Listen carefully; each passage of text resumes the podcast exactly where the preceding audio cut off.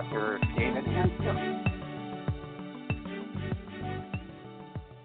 Hi, everyone. I'm your host, Tom Masters, with Dr. David Hanscom, a spine surgeon in Seattle and author of Back in Control. And our topic today is social isolation and chronic pain.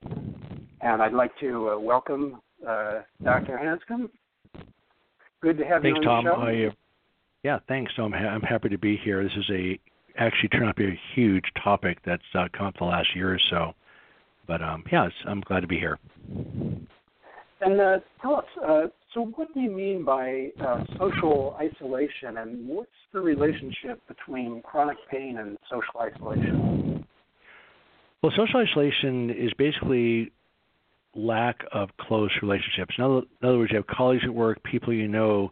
As, hard, as far as having people that you can confide in, as far as close friends, et cetera, even within your family, why there's a survey done by Cigna, a big insurance company, on over 20,000 people in America. They just surveyed all parts of the country. And they found out that people felt isolated and lonely over 50% of the time. I think the number is between 52 to 55% in every part of the country, every every city. And interestingly enough, it did, actually didn't matter whether you, you were using social media or not. So it appears to be somewhat of a construct of our society, uh, living in isolated houses, not a lot of community anymore. People don't go to church as much, etc. And so there's not as much community interaction as there was maybe 100 years ago. So it turns out that social isolation has become a very common issue in our country right now. The problem is is that they've done research that shows that when you're socially isolated that you develop the same symptoms as you do in chronic pain. And there's a classic study done out of UCLA a few years ago where they had a computer game where the computer was playing catch with each other, and then the volunteer had a had an MRI scan on his skull or her skull, and then the person, the volunteer was the third person in this game of catch.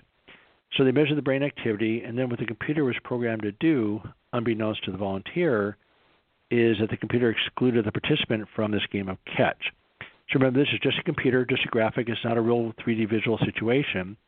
And what happened right. is that when this person felt isolated from this game of catch, the same area of the brain lit up as in chronic pain. It's fascinating. So, so basically, when you when you look at the scan, you would see the the same pattern of uh, the same patterns as somebody being in pain, as somebody being feeling social isolate, socially isolated. Correct, and also, I mean, there's metaphors like, for instance, you hurt my feelings, right? You said something unkind, hurt your feelings, and so when the brain processes sensory input, including words and thoughts, and they're unpleasant, it goes to the same part of the brain as a physical pain that's unpleasant. And then the symptoms, as far as ongoing um, anxiety, frustration, depression, ongoing un- sense of uneasiness, um, are the same symptoms as in chronic pain. And then it's really tricky because what happens is sort of a catch 22. So when you're socially isolated, you'll develop lots of symptoms, lots of physical symptoms and mental symptoms, as in chronic pain. But when you're in chronic pain, you don't feel very social. Then a lot of the time, people end up talking about their pain all the time. So what happens they end up bonding with other people in pain, and the people that they used to enjoy that are out living their life and doing creative things, they basically drive those people away. So you get this catch 22 going of really driving friends and family away by d- discussing your pain all the time. And it's understandable because the impact of chronic pain on a person's life is just brutal. In fact, they've actually documented that the impact of chronic pain on a person's life and lifestyle is equivalent to terminal cancer. It's a big deal. Wow. And, and why do you why do you think uh, there's such this deep need for a human connection uh, that extends even into the realm of chronic pain? Well, what happened is that you know there's been Homo sapiens have been on this planet for millions of years, and they actually didn't thrive very well because it took so much metabolic energy to run the nervous system. So it takes about 25% of our metabolic energy to run the brain, as opposed to other animals, for about two or three percent. So Homo sapiens didn't compete very well on this planet until about 70,000 years ago when we started to develop language. And I'm using the reference to his book *Sapiens*, which is a wonderful book on the evolution of, of humanity. And so what happens is that human consciousness started with language. They call it the cognitive revolution. So then the as people started to cooperate with each other and became tribal, the species that could talk to each other and became tribal became the dominant species. So what happened over 70,000 years, we went from being literally almost the lowest on the food chain to becoming the dominant species, really dominating the planet, obviously. It's all, it's all based around language and human connection. So it turns out that human connection is right next to air, food, and water as far as a basic human need. And when that need isn't met, why it's a very intense sensation. The reason why I know that is that when I was I was as you know I was in chronic pain myself for about 15 years, and for about seven of those years I became very socially isolated, and it was crushing. I mean, I talk to my patients, same thing. When they're by themselves, not talking to people, they get to think about their pain more, and they don't have any place to go. Their brain just becomes darker and darker and darker. But just even not being in pain, just being socially isolated, I think is one of the most worst things that I've ever experienced in my life. I had no idea how crushing it was. And I'm a social person, and I still became socially isolated. It was unbelievable. So the so human connection is a deep need, and the deeper the need, I'm sorry, the deeper the connection, the better.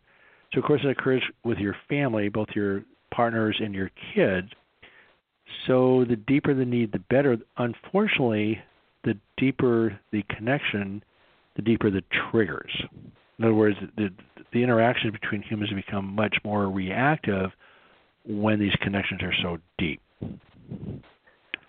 And can you uh, can you tell us uh, basically for the members of the audience, uh, can you define what you mean by a trigger?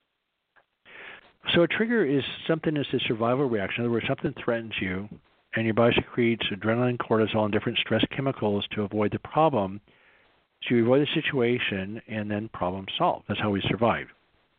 So anytime you're anxious or angry, you've been triggered. In other words, your survival mechanism has been triggered. The reason why it's so critical to understand is that the survival mechanism is about a million times stronger than the conscious brain. So anytime you're anxious or angry, you've been triggered. And what happens is that your parents interact with each other, and obviously they triggered each other, anxiety, frustration. Also, they get along, hopefully, also. Mine didn't, by the way, but for many people, a lot of people do get along. But but your partner says something or does something that upsets you, and it's just a trigger. You want to blame the person who made you angry, but it's actually you. In other words, that person just set off a reaction in you. So what happens is that you have these family patterns that played out in your parents' lives that are now passed on to you. They're playing out in your family, but you're also passing them on to your kids.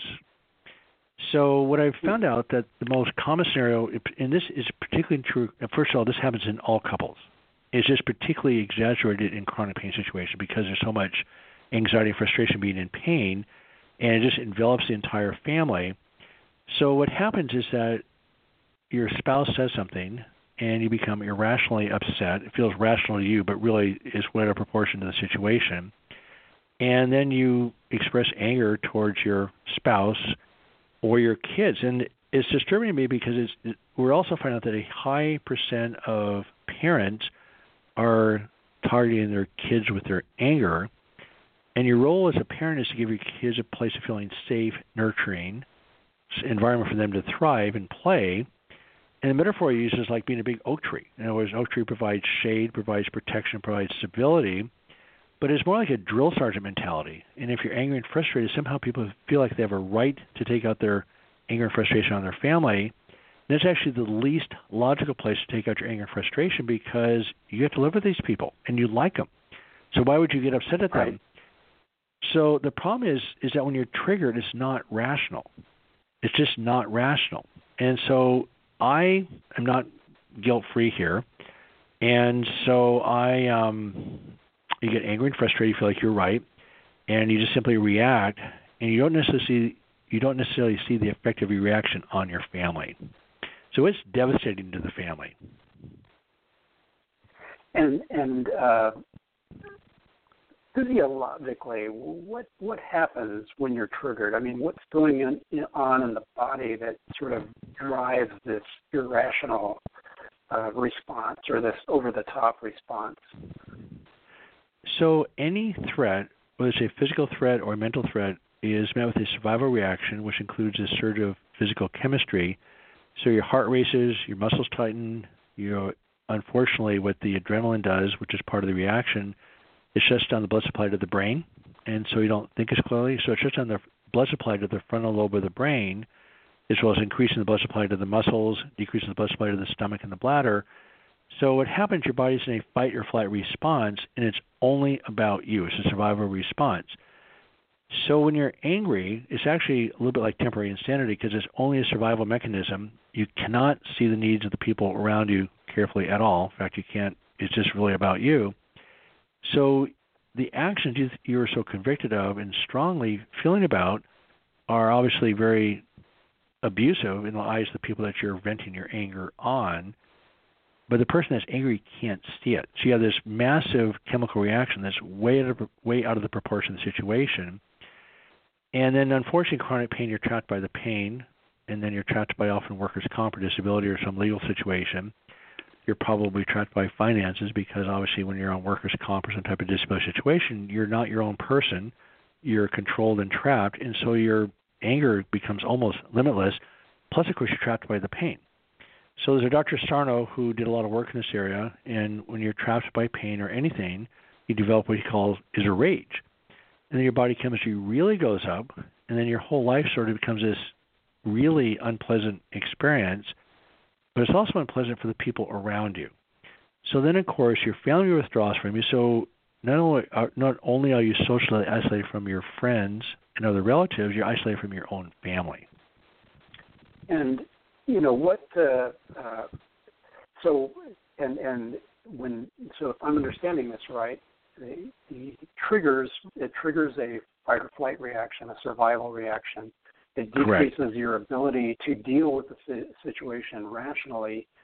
Right. And then it's also aggravating all of those pain centers in the brain that are tied, that are so tightly tied to all of the uh, uh, emotional reactions.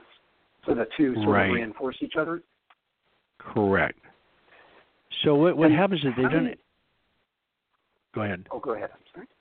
No, yeah, what they've done animal studies to show when your body's full of stress chemicals like adrenaline, they've done studies in animals, and they actually can measure the nerve conduction of animals when they're under stress. And what happens is it doubles the, the nerve conduction, which makes sense from a survival standpoint because if you're threatened, whether it's a perceived threat or a real threat, your body's on high alert. It's going to it's going to increase the sensitivity of the nerves, and so what happens? Your pain fibers become literally they double the speed of conduction, so your pain physically goes up. We've done research on this. When people do get triggered, their pain increases quite dramatically, and that's a topic of a different podcast. But um, yeah, the actual interaction predictably increases the person's pain. And when I ask my patients in general, almost to the person, they, I said, "Look, what happens to your pain when you're upset?" And they go, "It goes up," and it's it's very predictable. I mean, I get to experience this too. I have some bad knees. I get to still deal with this myself and when you're when you're upset, while your your pain, you're you're actually physically feeling more pain because the body is a survival response to increase the nerve conduction, increase the sensitivity to pain. So you're you're really uh, fighting. You know, if you're the pain sufferer and you're uh, you're you're really uh, fighting Mother Nature on this front. It sounds like some very powerful forces that were devised for our survival are actually working against you. Um, Correct. In these social relationships. So, uh, how do you solve this problem? I mean, how do you overcome that? Well, that's a key issue of this whole pain project in general is that you're doing you're doing so. First of all, when you feel anxiety, you're just feeling that chemical surge. In other words, anxiety is a sensation created to induce you to take protect, protective action. So again, a survival response is part of the unconscious brain, which is a, a million times stronger than the conscious brain. It's a million to one ratio. Now, I ask my patients all the time. I go, look, when was the last time you saw anything in the middle of an argument. And of course, look, I mean, and nobody does. If you do, let me know how you did it because you know, these are irrational. it's like a cosmic. It's like a cosmic Mortal Kombat. I mean, it's just it's, it's huge. You know, your your spouse or child's angry, you're angry. They're in a survival reaction. You're in a survival reaction. So it's back and forth and back and forth, and it's irrational. The reason why you can't talk this stuff out because it's a million to one ratio is the conscious brain is just a fraction of the strength of the unconscious brain, and so we'll talk about this in the next podcast. But there's a bunch of rules around anger in the family that you just have to stop. So you you just have to stop because when you're triggered, it literally is temporary insanity. And I have to admit myself personally is that I was you know in chronic pain for many years and I came from a very difficult childhood. So my baseline was always being frustrated. My favorite word for anger was frustration. I never perceived myself as angry. I was just frustrated. So as I was in this constant adrenalized state, what's really sobering to me now is that most of the time I'm inside I'm calm. I'm a very active, busy person, but I'm actually internally quite calm. So the first step is becoming aware that triggers exist. Then you become aware that you're triggered and then you start becoming aware of the, of the trigger on people around you. So that awareness is by far and away the first step. And then in the next podcast, we'll talk about the actual concrete structure we put in place to actually help this happen. But the first step is becoming aware. And what's so sobering to me is that most time I'm calm, and when I get triggered, I really can see the temporary insanity of it. And so there's a situation, then then there's a trigger. So I've learned not to take action while I'm reacting. In other words, even though it's important not to suppress the trigger, it's also important to recognize that you can't take action when you're triggered because you just don't solve anything. You, you know, anger is destructive, which is supposed to be. It's a survival mechanism. So if you want to start engaging with these circuits with rational conversations, it never works. In fact, it's very destructive to continue the arguments. So we developed a set of rules around this whole process to simply just say stop and that's what we'll talk about in the next podcast is how you actually put this into action. Well, I think that's uh, something that all of our listeners will be really excited to hear because I know, uh, as you say, uh, chronic pain and and the social isolation with it is a is a tremendous problem in the country today. And uh, as as you pointed out, the families bear the brunt of the anger that can come with chronic pain. So I think having a having a, a rule book or a playbook to help uh, reduce that or eliminate that from uh, from the relationships and prevent that social isolation will be something we'll be really anxious to hear. Um, I'd like to thank Dr. Hanscom for his time today and remind everybody to be uh, watching for our next podcast when uh, Dr. Hanscom will talk about the, the rule book for helping to eliminate the social isolation that comes with chronic pain. Thank you very much.